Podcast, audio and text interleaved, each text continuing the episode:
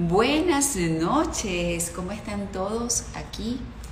Pendiente de lo que es la conexión, contenta de que nos podamos pues unir por esta vía para llevarles información de calidad y por supuesto siempre en compañía de los mejores especialistas. Vamos a hablar de un tema muy femenino el día de hoy, quizás algunos caballeros digan, no, yo no tengo por qué escuchar eso, y bueno, sería bueno que también se enteraran de lo referente a la salud de sus parejas y así poder apoyarlas y asistirlas. Gracias a todos los que están por allí. Ya veo a la doctora Mantellini que está esperando unirse a la conversación. Bueno, voy a presentar a mis dos invitados y el tema que vamos a conversar el día de hoy. Vamos a hablar de las infecciones urinarias y ginecológicas. Allí está fijado el mensaje, ante qué síntomas debemos buscar ayuda. Y tengo dos excelentes invitados. Además de ser excelentes médicos, son muy buenos comunicadores. Les tengo mucho cariño y por eso me acompañan el día de hoy, viernes, para conversar sobre esto. ¿Por qué escogí el viernes? Porque de seguro ustedes que están allí pendientes de la transmisión tienen un poquitito más de tiempo para conversar y además para formular preguntas y para disfrutar de lo que será esta charla de manera completa. Mi invitada...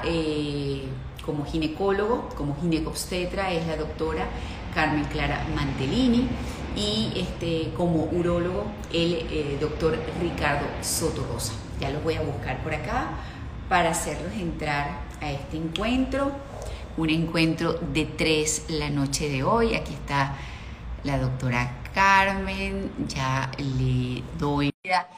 Vamos a ver si el doctor Ricardo, que no lo vi, está también por ahí. Hola Carmen. Hola María Laura, ¿cómo estás?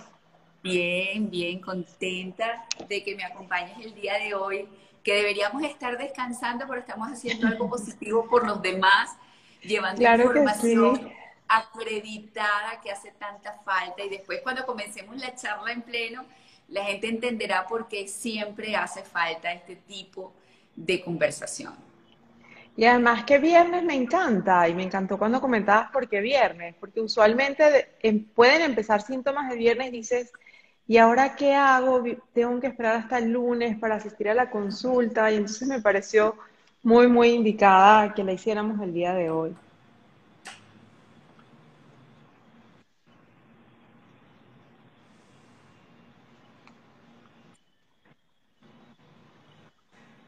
Se está cortando un poquito, Carmen. A veces hace una pausa, pero como del sonido, del audio. Sí, ok. Ya el doctor Sotorrosa no puede unirse, no sé por qué. Debe ser que no está en este momento conectado, pero bueno, vamos a esperar que él aparezca por allí. Sí, yo creo que lo vi en la fila. Yo también lo vi y le mandé la invitación, pero no, parece que no se puede unir. Vamos a darle chancecito que mejore su conexión. Claro que sí. A lo mejor por eso fue que se interrumpió un poco cuando tú estabas conversando. Y ciertamente tú decías que quizás el que hablemos de esto hoy viernes puede darle chance a la persona a no tener que esperar hasta el lunes para aclarar ciertas dudas, porque aquí vamos a estar para aclararlas, pero yo soy de las que piensa que siempre se tiene que acudir al médico, ¿no? Esto es una ventanita, es una orientación para estar claro qué está bien y qué está mal y luego pues concretar lo que es la guía y la asistencia del especialista, porque no es bueno automedicarse. Definitivamente creo que lo hablamos siempre, el daño que produce la automedicación, porque quizás a veces es el excipiente de la medicación lo que nos alivia, pero luego lo que generamos no era lo que esperábamos, ¿no? Entonces... me encanta siempre estos espacios para reforzar ese mensaje. Bueno, el día de hoy déjame volver a ver si está el doctor, aquí ya está el doctor Sotorrosa, le voy a enviar la solicitud de unión a la conversación. Vamos a hablar de las infecciones ginecológicas más comunes, cuáles son las más comunes, la sintomatología y las urinarias.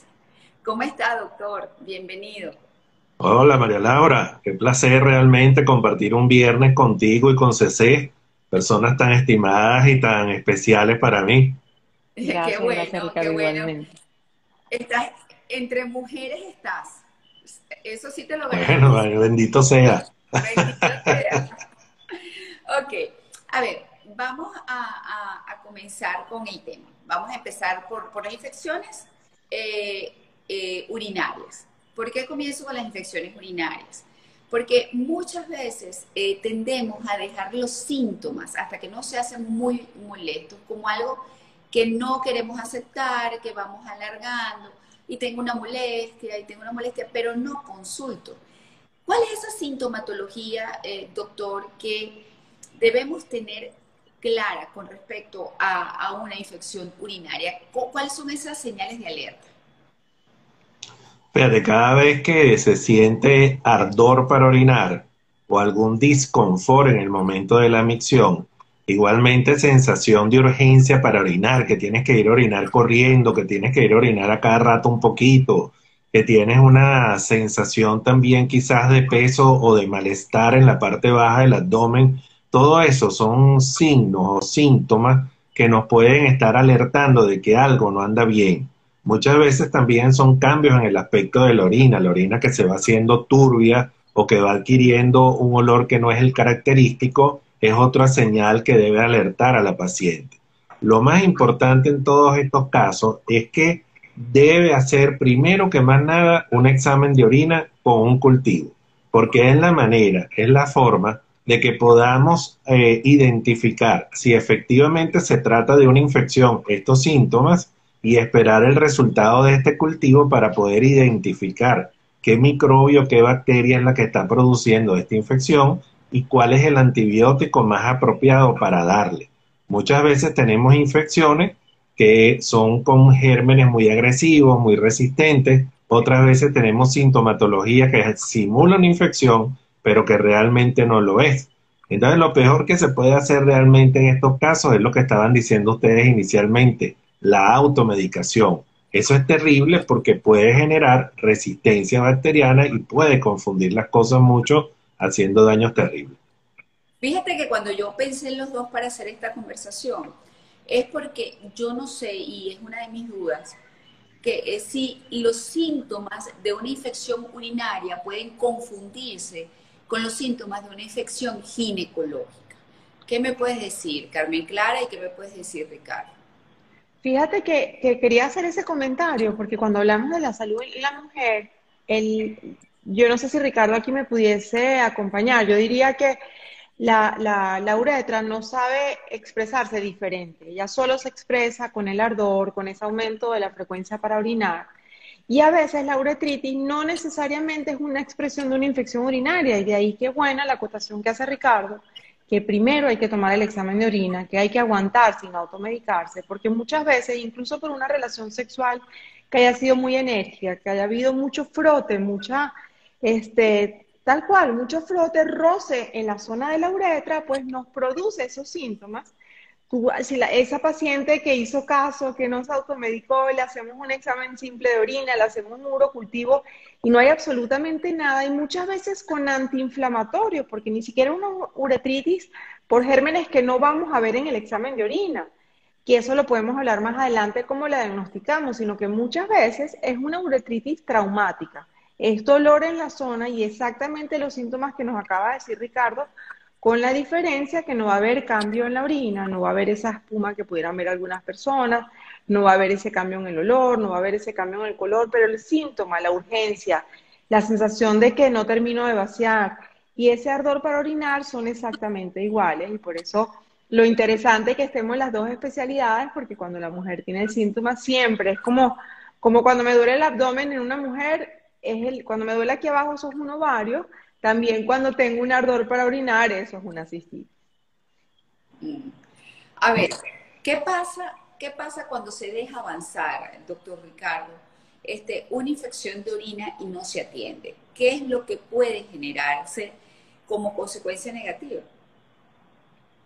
Bueno, las infecciones urinarias son patologías de cuidado, porque en algunas oportunidades nos podemos encontrar con gérmenes que son altamente agresivos o en personas que tienen una situación de minusvalía en su sistema de defensa. Por ejemplo, una persona que está atravesando una depresión, que está sumamente estresada, que está recién salida de un proceso patológico que dejó agotados su organismo, y entonces en estos casos las infecciones pueden agarrar un cuerpo muy importante, pueden comenzar a ascender desde la parte inferior donde habitualmente se encuentra a nivel de la vejiga y la uretra y tomar la vía urinaria superior, llegar a los riñones, producir lo que llamamos una pielonefritis y de allí diseminarse la bacteria por la sangre, es decir, producir una septicemia que puede conllevar a necesidad de terapia intensiva y que incluso puede llevar al fallecimiento en cuestión de horas. Entonces esto es de respeto, es de tenerle mucho cuidado,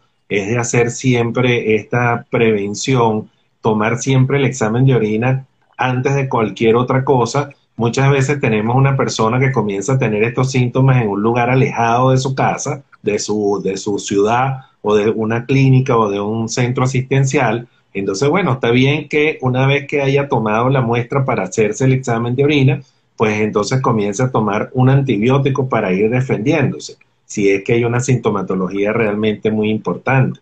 Pero hay que tener mucho cuidado con esta situación que puede conllevar a consecuencias bastante lamentables. Claro. Y fíjate que lo que estaba hablando Cece ahorita, hay una gran vecindad entre la vía urinaria y la vía ginecológica. Entonces, por supuesto, hay síntomas de las vías urinarias que se pueden interpretar como ginecológicos y al revés.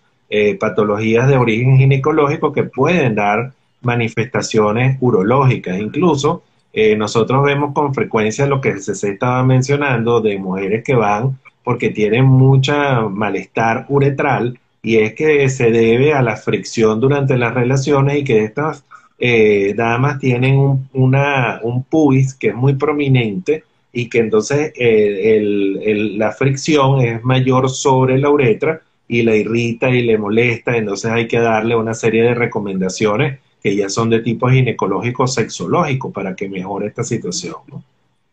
Ok, ahora, así es. Los caballeros pueden sentirse excluidos en la conversación de hoy porque no estamos hablando de infecciones urinarias en los hombres, pero eso lo hice por lo siguiente, creo, si mi intuición no me falla, que las infecciones urinarias son más comunes en las mujeres que en los caballeros. ¿Es así o mi percepción es equivocada? No, claro, es totalmente cierto y se debe en parte a que la uretra de la mujer, que es el conducto que lleva la orina desde la vejiga al exterior, es una uretra mucho más corta que la del hombre, que tiene menos mecanismos de defensa. Además existe la vecindad con la región perianal, que permite el desplazamiento muy fácil de los microbios de la bacteria hacia la región vulvar e ingresar dentro de la vía urinaria. Entonces las bacterias no tienen tanta dificultad como para poder tomar la vía urinaria. Claro. Es así y por eso es que es mucho más frecuente las infecciones urinarias en la mujer que en el hombre. Ahora, los caballeros puede ser como... Ajá. No, que quería seguir en esa idea de la mujer, pero si quieres termina la idea en los hombres y complemento parte de por qué en la mujer las infecciones urinarias, bien por lo que acabas de decir, por esa diferencia anatómica, sino también por las diferencias hormonales por las que pasamos las mujeres a lo largo de la vida y que van a incidir. Ah, bueno, me adelanté. Ya les iba a preguntar del embarazo y una cantidad de cosas más, pero continúa, Ricardo. Mira, fíjate, ¿no? Lo que tú habías dicho que los caballeros se iban a sentir excluidos en este día, pero resulta que los caballeros también tienen un protagonismo importante.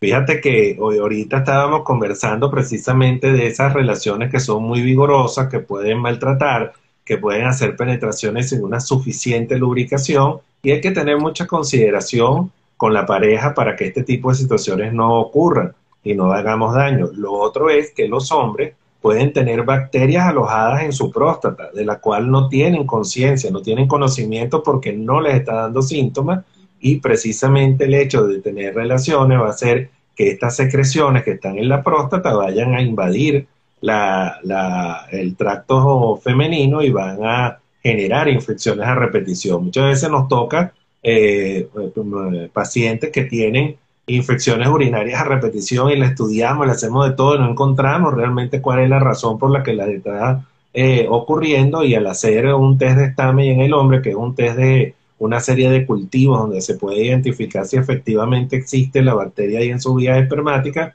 pues ahí la encontramos. Entonces, ahí está el hombre presente en esta conversación de hoy, ¿no? Fíjate, Carmen, también Carolina González pregunta, era un poco lo que yo iba a decir hace un ratito atrás, y es, buenas noches, las infecciones urinarias en embarazadas son peligrosas para el feto, y o sea, lo que iba a preguntar era por qué en las mujeres embarazadas quizás también aparecen muchas infecciones urinarias. Me imagino que tiene que ver con lo que ibas a comentar, Carmen. Claro, porque es que hay una alteración hormonal, la vejiga cambia, porque la vejiga también responde al estímulo hormonal, por lo menos en la mujer, y de ahí que después podemos hablar de lo que es el síndrome geniturinario de la menopausia, donde también sufre la vejiga por estos cambios que sufrimos con la menopausia.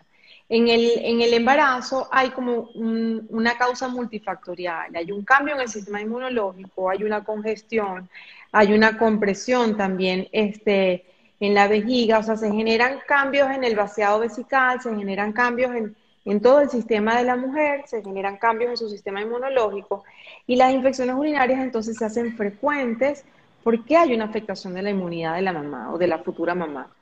Y además que se considera que la infección urinaria, respondiendo un poco a la duda de Carolina, la infección urinaria se considera un factor de riesgo independiente para parto pretérmino. Entonces el daño no va a ser porque la bacteria o porque la infección va a dañar al bebé, sino que puede generar un parto antes de la fecha, y eso es lo que va a perjudicar a su nené, porque si no lo atendemos, si no lo diagnosticamos a tiempo, puede generar un parto antes de que el bebé esté maduro. Y Carolina, por eso es tan importante que en la embarazada, nosotros en el control prenatal tenemos que pedir urocultivos aun cuando te sientas bien, así como hablaba Ricardo, en relación a la prostatitis en el hombre, porque es muy importante, María Laura, que no todas las infecciones dan síntomas. Y entonces en la embarazada particularmente no los dan por estas alteraciones en su sistema de defensa. Y si no buscamos esa infección urinaria, probablemente se nos va a pasar por alto, y es lo importante del control prenatal adecuado, de no alejarnos de la consulta prenatal ni siquiera en esta pandemia. Claro, claro. Qué linda. A ver, estaba preguntando allí a alguien, ¿cuáles son los síntomas de las infecciones urinarias en los caballeros? Está preguntando, bueno, Maggi Piso 613. Bueno, Maggi, las infecciones urinarias en el hombre pues tienen una sintomatología muy parecida de la mujer, con ardor para orinar, aumento de la frecuencia miccional, ahí puede haber hipertermia, o sea, fiebre, puede haber sensación de vaciado vesical incompleto, entre muchas otras manifestaciones muy similares a las que hemos hablado anteriormente, pero el hombre tiene una condición que es la presencia de la próstata, que la próstata va a generar un cuadro obstructivo del conducto urinario, y cuando existe una infección de la orina, este cuadro obstructivo se puede descompensar y puede llevar a una retención aguda de orina, es decir, el hombre quiere orinar y no puede y comienza a llenarse la vejiga, y hay que colocar una sonda de manera inmediata. Puede ser también que Maggie quería saber cuáles son los síntomas de una prostatitis. La prostatitis como tal no produce a veces ningún tipo de síntoma, otras veces da síntomas muy ambiguos, que pueden ser punzadas en los genitales, a nivel del glande, a nivel de los testículos, una sensación de peso en la parte baja del abdomen o entre los testículos y el ano, y otras veces puede producir dolor para eyacular, eyaculaciones con sangre o molestias para orinar. Esas son básicamente las manifestaciones clínicas de la prostatitis y las que vimos anteriormente de las infecciones urinarias, ¿no? ¿Las infecciones urinarias siempre se tratan con antibióticos, doctor? Bueno, cuando hablamos de una infección urinaria por un microbio, una bacteria, se debe tratar con antibióticos y estos antibióticos se deben seleccionar de acuerdo a lo que haya reportado el cultivo de la orina y de acuerdo al germen que se haya identificado. Las infecciones urinarias pueden producirse también por otro tipo de microorganismos, como pueden ser infecciones virales, que no son muy frecuentes, o pueden ser infecciones también por hongos, micóticas, entre otras, ¿no? Pero esto es lo menos frecuente. Lo menos frecuente, así es. Sí, sí se habla, María Laura, sobre todo en las jóvenes, que son las que tienden menos a consultar, que pueden ser autolimitadas, ¿no? Pero estamos hablando de que no hay estas alteraciones hormonales ni por embarazo, ni por posmenopausia, y en muchos casos con la hidratación, la paciente refiere que tuvo unos síntomas, que se hidrató bastante y que le pasó, pero en esos casos hay que hacer seguimiento porque pudiera ser efectivamente, le hace el urocultivo y está negativo, pero fíjate como al final sí consultó y al final lo pudimos documentar, y al final no pasa un ascenso desapercibido de esa infección y luego una paciente debuta con tengo un dolor lumbar, tengo un dolor en la espalda, y resulta que bueno, que se nos había pasado esa infección aguda porque la muchacha ¿sabes? Estaba distraída, porque suele pasar, sobre todo en las jóvenes, puede pasar. Aquí dice, soy mujer, orino más de 15 veces al día, ¿esto es una enfermedad? Y otra pregunta, ¿retener las ganas de orinar puede causar infecciones urinarias? Fíjate, esto, lo que acaba de mencionar Ceci ahorita, uno de los mecanismos de defensa que tiene el tracto urinario precisamente es la micción. Cuando orinamos estamos lavando y estamos haciendo que todas estas bacterias que están tratando de ingresar a nuestro organismo, que siempre lo están haciendo, van a ser barridas hacia afuera, la orina va fluyendo en contra de la dirección como vienen entrando las bacterias. Entonces es muy importante hidratarse adecuadamente para tener un buen volumen miccional, y es necesario que la persona pues orine cada vez que tenga deseos de orinar, porque de lo contrario está vulnerando esta capacidad o este mecanismo de defensa del sistema urinario. Entonces es importantísimo orinar con frecuencia e hidratarse adecuadamente, pues tener las infecciones urinarias. Ok, aquí dice, tengo 28 semanas de gestación y ya me he hecho 4 urocultivos y me sale la infección Proteus mirabilis. Sí. Lo que pasa es que está embarazada, fíjate que ya estás de todo un poco, estás entrando en el tercer trimestre, ya los cambios son mayores. Esa bacteria es tuya, no la estás agarrando en ninguna parte, es tu sistema que se recontamina fácilmente, y pues hay que insistir, hay que mantener esa infección controlada para que logres pasar al menos de las 36 semanas y puedas tener un bebé a término y saludable. Pero eso es habitual, lo que te está pasando a ti. Yo sugeriría de repente una interconsulta con el urólogo. ¿Por qué? Porque el urólogo nos va a poder dar esa otra visión, si es una paciente que tiene cálculos, si es una paciente que tiene algo en su tracto urinario que esté facilitando más allá de lo que ya genera el embarazo como riesgo de infección urinaria. No sé si Ricardo estás de acuerdo, pero yo me imagino que sí. Sí, totalmente. Es que hay veces que tenemos una serie de trastornos que incluso vienen desde antes de que la paciente presentara el embarazo. A veces tenemos lo que se llaman los reflujos, que es cuando la orina que está en la vejiga se regresa hacia la región superior, hacia los riñones, y se va acumulando orina allí, y es una causa frecuente de infecciones urinarias a repetición. Igualmente podemos tener la presencia de divertículos, que son como unos sacos a nivel de la uretra, donde se va a quedar contenido material que puede generar infecciones también. Igualmente trastornos en la dinámica de funcionamiento de la vejiga, donde la vejiga no se vacía de manera adecuada, donde se va quedando orina retenida dentro de ella porque tiene una incapacidad de contraerse adecuadamente. Entonces son muy variadas las causas que te pueden llevar a infecciones urinarias a repetición, y hay que tenerlas identificadas. Muchas veces el hecho de que la mujer está embarazada nos hace más difícil hacer cualquier procedimiento diagnóstico porque puede ser invasivo y es inconveniente. Entonces, pero siempre es necesario. Claro. Mac Gray, piso 05. Mi niña tiene 16 años, cuando tiene ganas de orinar no aguanta las ganas y tiene que ir al baño de forma inmediata porque si no se orina en el sitio donde esté. Me imagino que quieres recomendaciones. Claro, yo le diría que consulte, y en este caso el manejo multidisciplinario, porque pienso que los dos pudiéramos aportar.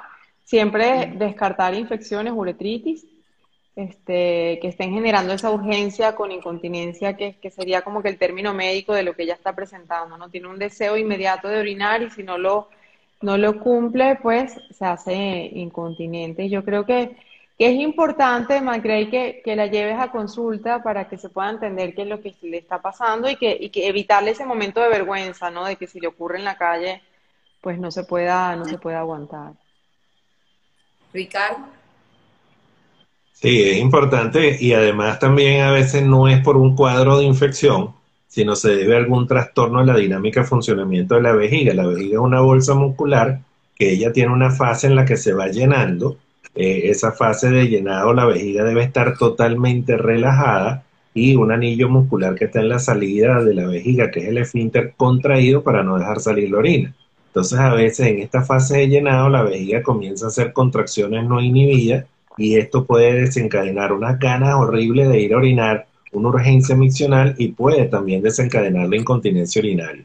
Entonces habría que evaluarla, hay que hacerle un examen que como dice CC multidisciplinario, es importante que se vea la parte tanto la esfera ginecológica como urológica y establecer pues cuál puede ser la razón de esta urgencia, de esta incontinencia. Claro, yo lo que en este caso veo con asombro es que tenga 16 años y que normalmente cuando uno habla de incontinencia siempre lo asocia a mujeres de más edad, ¿no? Yo me imagino que eso es lo que hay que revisar.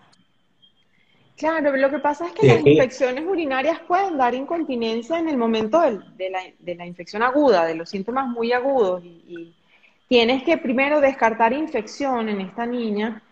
Disculpa que yo llamo niña a una muchacha de 16 años, pero hay que descartar infección, hay que descartar infecciones, como hablaba Ricardo inicialmente, de la esfera ginecológica que también trastornen un poco y obviamente de la mano del urólogo, porque es muy joven para presentar el síntoma y como bien acababa de explicar Ricardo, y le repito lo que nos acaba de decir, pues también descartar trastornos de la función de la vejiga y entender qué está detrás de ese trastorno de la función de la vejiga. Y a veces pueden ser incluso trastornos de tipo neurológico, ahí va, patologías neurológicas, porque cuando nosotros nos imaginamos una muchacha de 16 años, nos imaginamos una muchacha totalmente sana. Pero es que pueden ocurrir muchas alteraciones en cualquier persona, cualquier edad. Entonces hay que descartarla, ¿no? Empezamos con lo más sencillo y vamos hasta lo más complejo habitualmente. Fíjate que también allí es importante ver cómo está su esfera psicológica, ¿no? Puede ser también un trastorno de ansiedad que la está llevando a eso o otro tipo de trastorno de diferentes características, pues en su dinámica de vida, social, familiar, etcétera.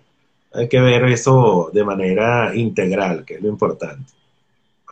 A ver, dos últimas preguntas de infecciones urinarias y pasamos a infecciones ginecológicas. Dice acá, desde hace varias semanas estoy sintiendo dolor fuerte en la orina. Ya hoy me hice el examen de orina en la espera de respuesta. Soy recurrente con infecciones urinarias, por favor, ¿qué me recomiendan? Esa es una pregunta. Y la otra, ¿es cierto que la fibromialgia puede ocasionar incontinencia en algunos casos? Bueno, no sé si fíjate, la primera pregunta, lo lógico es que acuda a la consulta del urólogo. Es importante hacerle una evaluación urológica completa para determinar cuáles son las causas que están llevándola a tener estas infecciones urinarias a repetición, que pueden ser muy diversas. Entonces, una vez identificada la causa o las causas, darle el tratamiento adecuado. La fibromialgia se trata de cuadros de dolor intenso. Más que todo, la fibromialgia es un cuadro sensitivo, más que motor. Es decir, es un trastorno de la sensibilidad. Realmente no hay mayor relación entre una incontinencia urinaria y una fibromialgia. Puede haberlo en otro tipo de trastornos, pero o que esté asociado a otro trastorno, además de la fibromialgia que está presentando. Y es que es tan complejo y entender también, perdona María Laura, el diagnóstico, si efectivamente estamos en presencia de una fibromialgia o si es otro cuadro neurológico y que muchas veces la fibromialgia no está sola, o sea, también se acompaña de alguna otra enfermedad. Entonces yo creo que al final lo importante es que un especialista la pueda evaluar y entender si efectivamente es una fibromialgia y entender si es la incontinencia está presente, cuál pudiera ser la causa de esa incontinencia. Ojo, pueden seguir formulando preguntas relacionadas a las infecciones urinarias, lo que quiero decir que Vamos ahora a comenzar a hablar de las infecciones ginecológicas más comunes y en el interín vamos a seguir respondiendo todas las inquietudes que tengan. Carmen, ¿cuáles son esas infecciones ginecológicas más frecuentes en las mujeres? Mira, las que son secundarias al desequilibrio vaginal, y creo que lo hemos comentado también en espacios, ¿no? Nosotras las mujeres en la vagina tenemos bacterias y hongos que conviven en equilibrio con nosotras, y cuando se desajusta ese equilibrio viene, si el desequilibrio es del lado bacteriano, viene la vaginosis, si el desequilibrio es hacia el lado de los hongos, viene la cándida, y son las dos, como los dos bloques y los dos motivos de consulta más frecuentes. ¿Qué siento yo si tengo una vaginosis? Tengo un flujo que huele muy mal. Hay pacientes que incluso sienten que en el entorno las están oliendo porque sienten que el flujo es muy fétido, pica muchísimo, mancha la ropa interior, y eso es como que lo más típico por lo que ella consulta.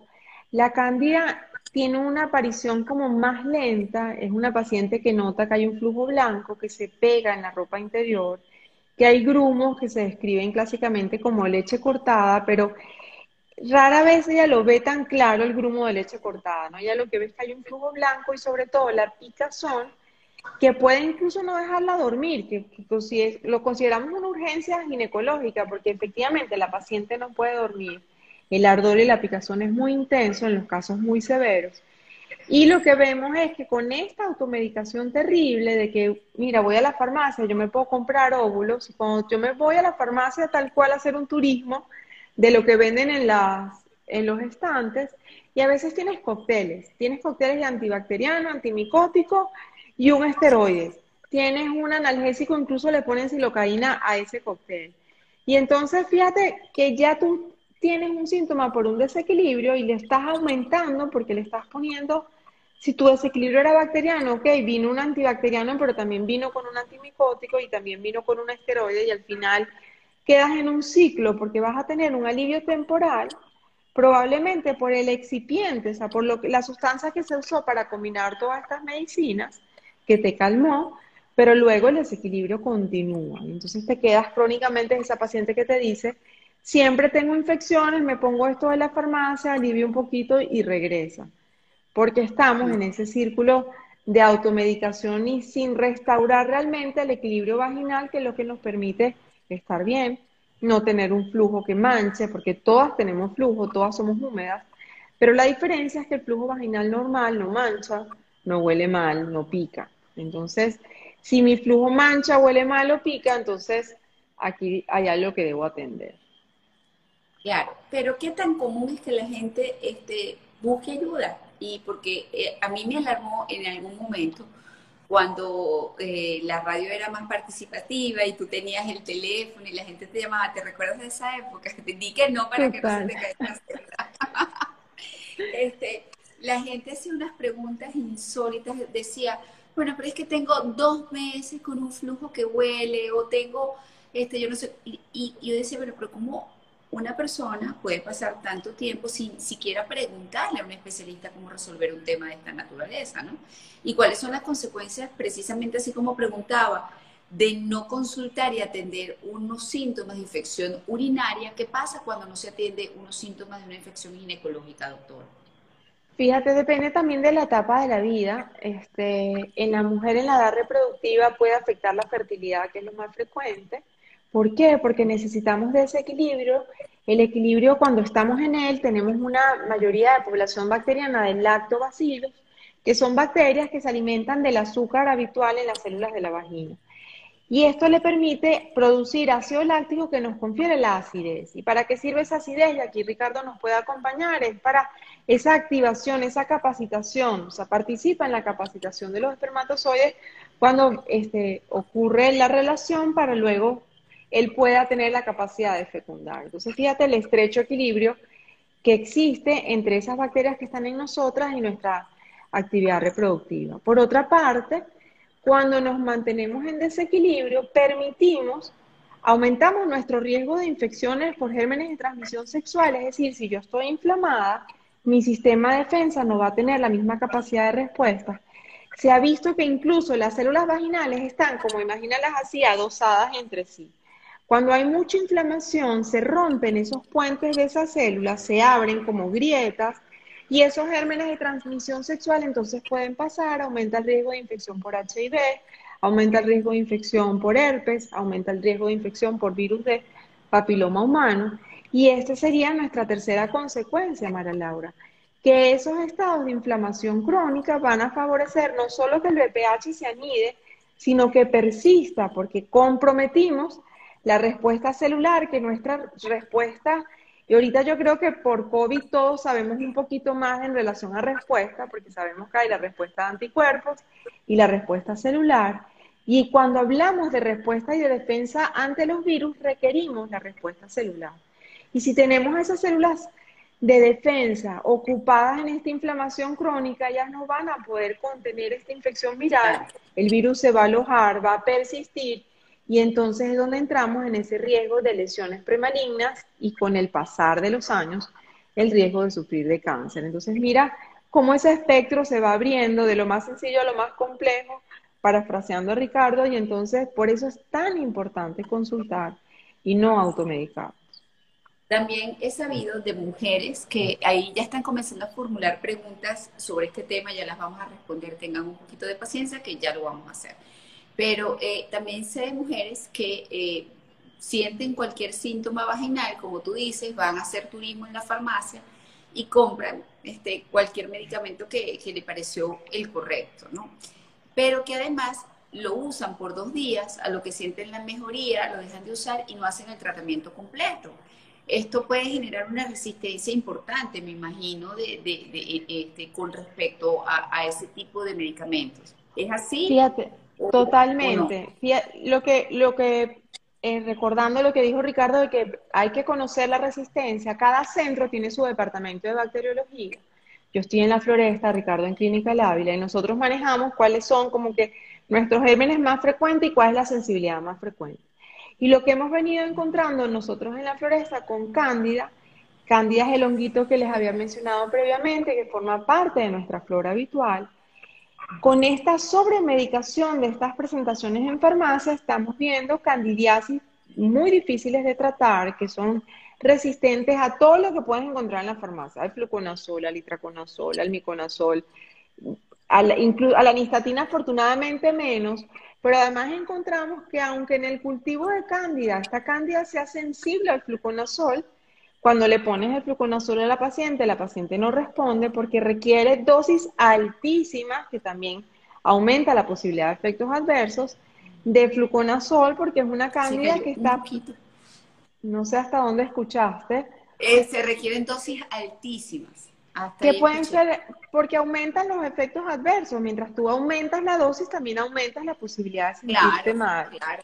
Y entonces estamos usando ya dosis con apoyo del Departamento de Infectología porque tenemos, si la cándida o es resistente a todos los azoles o es una cándida con una sensibilidad muy comprometida a los azoles, que es como agrupamos a toda esta familia de antimicóticos, y no me vas a venir a decir que yo te voy a hospitalizar para ponerte un antimicótico endovenoso, que además es carísimo por una infección vaginal porque... la automedicamos tan crónicamente y tan desafortunadamente, como acabas de decir, me puso uno, la dosis era de 5 noches, me puse una, me alivié, lo dejé de usar y le di la oportunidad a la cándida de defenderse porque ella no quiere morir. Y entonces ella aprende rápidamente a defenderse de ese antimicótico.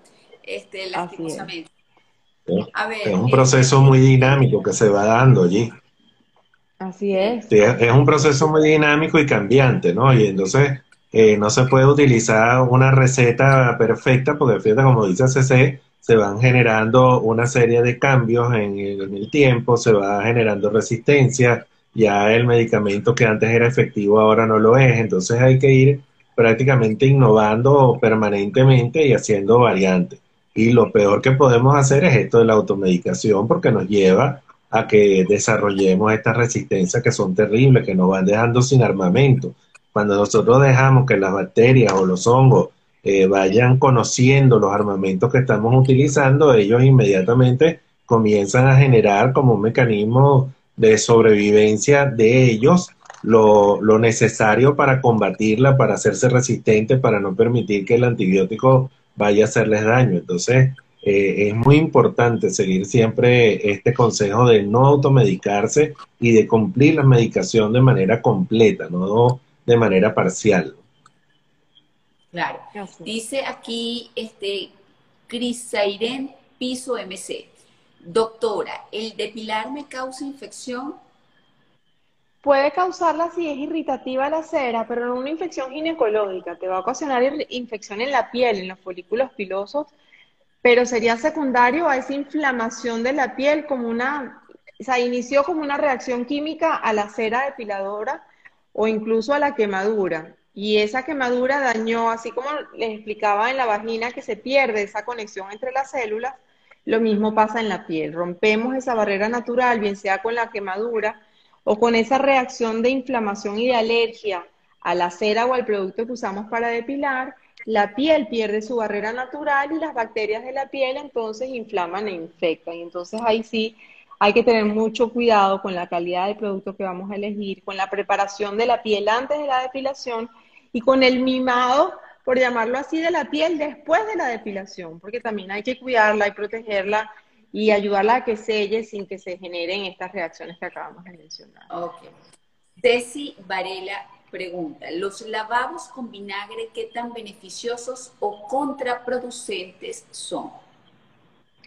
Mira, a diferencia de lo que explicaba Ricardo en relación a las infecciones urinarias, donde fíjate que podemos pensar que la micción, es decir, orinar me va a servir para limpiar el conducto urinario, en la vagina es todo lo contrario, yo no quiero limpiar, la vagina no está sucia, y entonces si yo aplico el vinagre, esa fuerza de la ducha va a barrerme esas bacterias buenas que necesito para mantenerme en equilibrio, y además voy a aumentar la humedad vaginal que ya estaba en equilibrio, entonces yo desencadené un desequilibrio porque disminuí la población de lactobacilos, voy a tener una vagina menos ácida, y además estoy aumentando la humedad por el lavado y voy a favorecer el crecimiento del hongo. Recuerden que a los hongos les encanta la humedad, así como vemos hongos de paredes, hongos en los quesos, en la vagina si aumentamos la humedad también va a aumentar el hongo. Entonces nada de lavados o duchas en vagina, la vagina es limpia, tiene su propio sistema de equilibrio y no vengamos nosotras entonces a generar el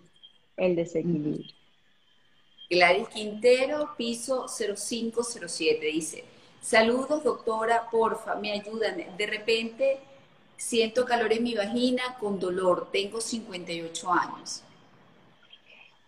Recuérdame el nombre, pero fíjate, hay que evaluar muy bien. Sí, porque pero un poquito. ¿Me escuchas? Ahora sí. Ajá. Hay que evaluar muy bien porque es primero entender si estás en menopausia o no, conocer el estado hormonal de tu aparato genital. Hay una condición en la posmenopausia que se llama vaginitis inflamatoria inespecífica, que se debe a que hay una recolonización de la vagina, ya no tenemos lactobacilos, sino esas bacterias intestinales que producen infecciones urinarias consiguen como que un hábitat nuevo donde vivir y como no están diseñadas para la vagina, te generan una inflamación que puede producirte esta sensación de quemazón o ardor. También hay afecciones como lo que llamamos el dolor neuropático, las ramas nerviosas del nervio que le da sensibilidad a la zona genital, se altera, se irrita, puede ser por infecciones virales que se reactivan, puede ser también por estrés, puede ser también por tratamientos para otras enfermedades. Entonces, es muy difícil darte una única respuesta. Lo importante es que tienes que consultar para poder entender cómo es esa sensación de ardor, qué la desencadena, qué la alivia, y entonces a partir de ahí estudiar y poderte ayudar. Ella dice que tiene la menopausia, en efecto, Carmen. Ah, ya vi el nombre. Bueno, Gladys, entonces hay que uno hacer el cultivo y evaluar si requieres o no tratamiento hormonal. No hay, como le decíamos antes, una receta única para todas. ¿Por qué? Porque cada una de nosotras vive en ambientes diferentes, lo que hablaba de conocer la sensibilidad cada uno en su ciudad y en su clínica para saber, bueno, en Caracas tenemos una altísima resistencia de, te voy a dar un nombre Gladys, cualquiera, de la Escherichia coli a este antibiótico. Pero es muy importante no solo conocer la sensibilidad de las bacterias en la ciudad, conocer tu estatus de menopausia, conocer qué otros síntomas tienes, si hay dolor con las relaciones, si no lo hay, si hay resequedad, si no la hay, si hay afección en la lubricación, si hay afección en el orgasmo, si hay afectación de tu deseo sexual. Y todo eso vamos como que completando una imagen para entender, mira, probablemente Gladys, tú necesitas andrógenos vaginales, o de repente tú necesitas estrógenos, de repente tú necesitas reequilibrar el pH, pero no hay una única respuesta que te pueda dar en el live, sí que hay que estudiar, porque puede ser o una expresión de una infección, o una expresión de esa resequedad por menopausia, o una expresión del nervio de esa zona que está pasando por una inflamación. Claro, aquí dicen, ¿las prendas muy apretadas pueden causar algún tipo de infección? Sí, ¿por qué? Porque la liga de ese apretado puede hacer el daño en la piel sobre todo. Lo otro es que si esa ropa muy apretada no es de algodón, sino son, por ejemplo, ropas sintéticas, van a aumentar la temperatura en la vulva, van a aumentar la temperatura en la vagina, y el aumento de la temperatura va a favorecer el crecimiento de bacterias y vas a favorecer entonces la aparición de este desequilibrio del que hemos venido conversando. A ver, aquí dice la señora que comenta del ardor y de los 58 años, dice, sí, vivo en un lugar con demasiada humedad, vivo en Panamá y no tengo relaciones, dice. Bueno, Gladys, es que la vaginitis inespecífica de la menopausia, por ejemplo, no tiene relación con relaciones sexuales, pero sí tiene que ver con esa recolonización, o sea, nuestra vagina deja de tener estrógenos, nuestros lactobacilos van desapareciendo porque ellos necesitan el azúcar de las células que se genera gracias a los estrógenos y entonces estas bacterias colonizan e irritan. Requieres definitivamente ir a consulta y entender cuál es el origen de ese ardor. Dice, si sufres de infecciones de orina frecuentemente, ¿puede esto ocasionar daños mayores? Claro, dependiendo, y qué lástima que no esté Ricardo ahorita conectado. ¿Qué puede pasar? Y ojo, ojo, lo he invitado ya varias veces, Carmen, y como que no debe tener problemas de internet, porque incluso le mando mensajes de WhatsApp y no le llegan tampoco. Mira, el peligro de las infecciones es sobre todo cuando ascienden, cuando afectan al riñón, porque recordemos que los riñones son órganos vitales, entonces hay que preservar el riñón y esas infecciones a repetición lo pueden afectar y ahí sería como que lo... Pienso yo que sería el evento más catastrófico de unas infecciones recurrentes no tratadas. Lo otro es la calidad de vida. O sea, ¿qué calidad de vida podemos tener si tenemos infecciones a repetición y que molesten y que duelan tanto? Y eso es importantísimo porque va a afectar mi sueño, va a afectar mi día a día, va a afectar mis relaciones con los demás, va a afectar mi desempeño. Entonces, claro que es importante atenderla. Claro que dice, ¿las pastillas de la atención tendrán algún efecto? Muchas gracias.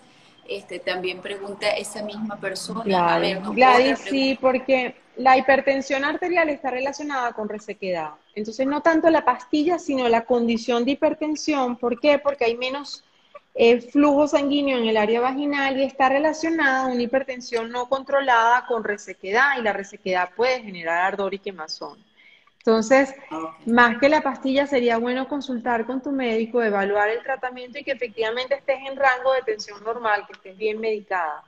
Fíjate, ves lo complejo que es el tema del ardor, Gladys, entonces te invito a que te acerques a la consulta para que te ayuden a entender qué puede estar pasando.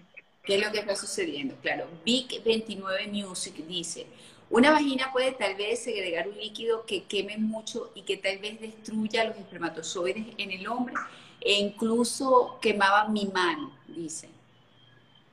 Wow, no lo conozco como tal, porque la vagina no, o sea, las bacterias lo que pueden producir es un flujo que puede hacerse oloroso si son más bacterias que otras, pero que ese flujo per se queme, no. Puede ser que hayan usado quizás en las relaciones algún lubricante, alguna sustancia que haya podido generar una reacción química, pero hasta la fecha en los estudios saber de una condición que la vagina genere una sustancia tóxica, no. Lo que pudieran haber son, por ejemplo, cuando hay fístulas de la vejiga hacia la vagina en pacientes que tienen piedras, pensando en que puede haber un paso de arenilla, pero estos son casos excepcionales, María Laura, de verdad que no está tipificado como un flujo genital que genere ardor. Siempre hay que identificar por qué, porque cuando hablamos de dolor, a mí que me gusta el área de la rehabilitación y el dolor crónico, los nervios muchas veces cuando están inflamados, ellos interpretan mal porque están inflamados. Entonces el cerebro recibe una información distorsionada de lo que estimuló a ese nervio. Y entonces es más ya del área del dolor crónico, que es lo que hay que evaluar. O sea, la paciente percibe que es un flujo que le quema, pero lo que hay que buscar atrás es qué está pasando con el nervio. Aquí lo que percibo, Carmen, que es un caballero que está hablando del flujo de su pareja que le quemó hasta la mano, y también pregunta que si este flujo puede destruir los espermatozoides en el hombre. Ok, fíjate, lo que habíamos hablado antes es que no los destruye, pero no les permite la activación. Si está en desequilibrio, ¿te acuerdas de la pregunta inicial? Si el pH no está ácido, si no está balanceado, ese espermatozoide no va a lograr pasar por el cuello y no va a lograr activarse y capacitarse para la fertilidad. Entonces, en ese equilibrio que se requiere, que tanto la mujer como el hombre estén bien para que ocurra, pues ahí es donde puede pasar. Pero que el flujo te produzca a ti ardor y quemazón en la mano, pues yo regreso a lo de la interpretación nerviosa, ¿no? O sea, ¿qué le está pasando a ese nervio que lo está interpretando así? A ver, Marlene, bueno, el usuario es algo complicado. Marlene... necesita de todos. Marlene se necesita de todos, exacto. Doctora, tengo cáncer de mama, terminé mis quimios y la regla se fue. ¿Cada cuánto debo hacerme una citología? Después dice, mi sobrinito se orinó y no se dio cuenta, su maestra sí le realizó un examen de orina y salió bien, ¿por qué serán tan recurrentes? Bueno, esta es otra, ¿por qué serán tan recurrentes las de orina y vaginales? Ah, las infecciones. Ahí tienes tres preguntas, un niño que se orina en clase, que eso sería para Ricardo, pero le estoy enviando la invitación y no logra conectarse. Claro, porque eso es de la esfera de, a veces... Es una respuesta del niño de que no quiere estar ahí. A veces habría que buscar ese apoyo psicológico para analizar qué le está pasando al niño. En relación a Marlenis, el control citológico te lo da tu ginecólogo una vez al año. El cáncer de mama no modifica la regularidad citológica. En Venezuela seguimos promoviendo la citología anual porque no contamos con el COTES ni con la tipificación por BPH de forma masiva. Son pruebas muy costosas. Y por eso nos seguimos apoyando en los esquemas de citología y colposcopia. Por eso, porque como no tenemos un sistema de salud que soporte estos exámenes, pues al trasladarlos al paciente se hacen imposibles de llevar a cabo. Entonces, Marlene, es tu citología anual y será más frecuente si tu ginecólogo encuentra una causa para hacerte ir más frecuente, como lesiones premalignas o infecciones por BPH de alto riesgo. Ajá, y ya para finalizar, la otra pregunta era de por qué son tan recurrentes o tan comunes las infecciones vaginales y las urinarias. Porque somos sexualmente activas y las relaciones generan, como hablamos, malinterpretamos una uretritis como una infección urinaria por el roce, la fricción cuando tenemos relaciones con el hombre, porque si las relaciones son frecuentes, ¿no me oyes? ¿O sí? Si las relaciones son frecuentes, el semen modifica el pH de la vagina. Si las relaciones son frecuentes, hay más roce, porque si no nos hacemos un lavado después de las relaciones, no estoy hablando de ducha, sino un aseo externo y orinar, como bien nos había dicho Ricardo previamente. Orinar después de las relaciones es un tip y una práctica básica y importante para evitar esas cistitis, esas infecciones urinarias después de las relaciones sexuales.